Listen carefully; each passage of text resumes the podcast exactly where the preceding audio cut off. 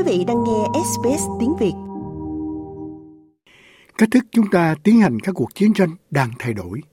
Với việc các chuyên gia cảnh báo về cuộc chạy đua vũ trang mới để quân sự hóa trí tuệ nhân tạo.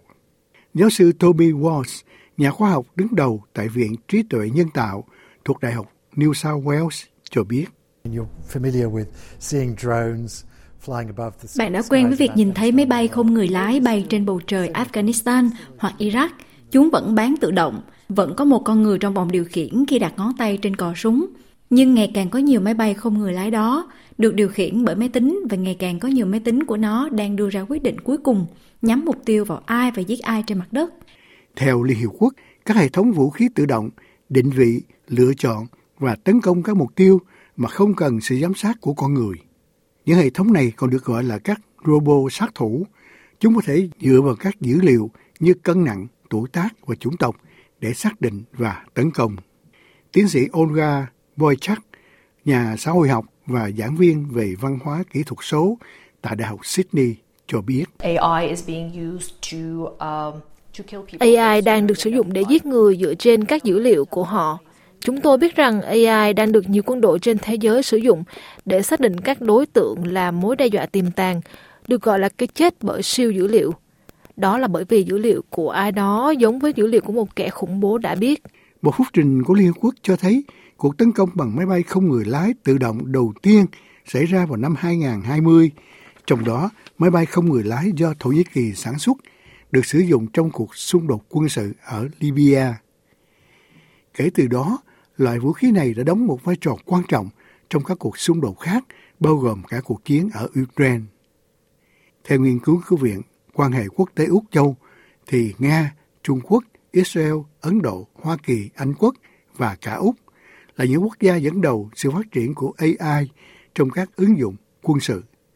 Giáo sư Walsh cho biết thêm.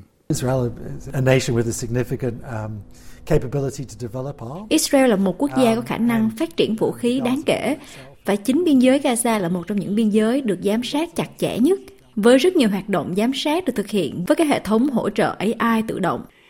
Việc trao các quyết định sinh tử này cho máy móc đặt ra một vấn đề nan giải về đạo đức, vốn là những diễn biến khiến các chuyên gia kêu gọi quy định về vũ khí tự động gây chết người này theo Công ước của Liên Hợp Quốc về một số vũ khí thông thường và cấm đoán theo Công ước Geneva giống như cách thức đối với vũ khí khoa học và sinh học năm 1925.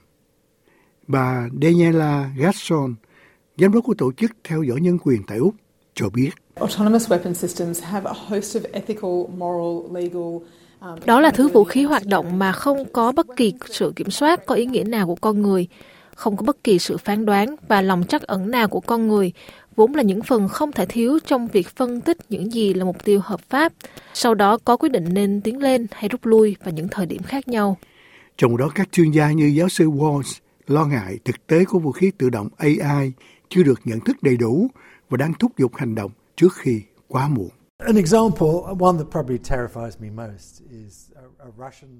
Một ví dụ có lẽ khiến tôi sợ hãi nhất là một tàu ngầm gọi là Poseidon, hoạt động độc lập dưới nước của Nga. Nó được có kích thước bằng một xe buýt và chạy bằng năng lượng hạt nhân, nên nó có thể di chuyển khoảng cách gần như không giới hạn, ở tốc độ rất cao và người ta tin rằng nó sẽ mang theo một quả bom hạt nhân bẩn.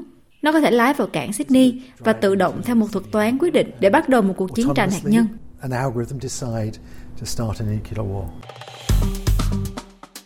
Like, share, comment. Hãy đồng hành cùng SBS tiếng Việt trên Facebook.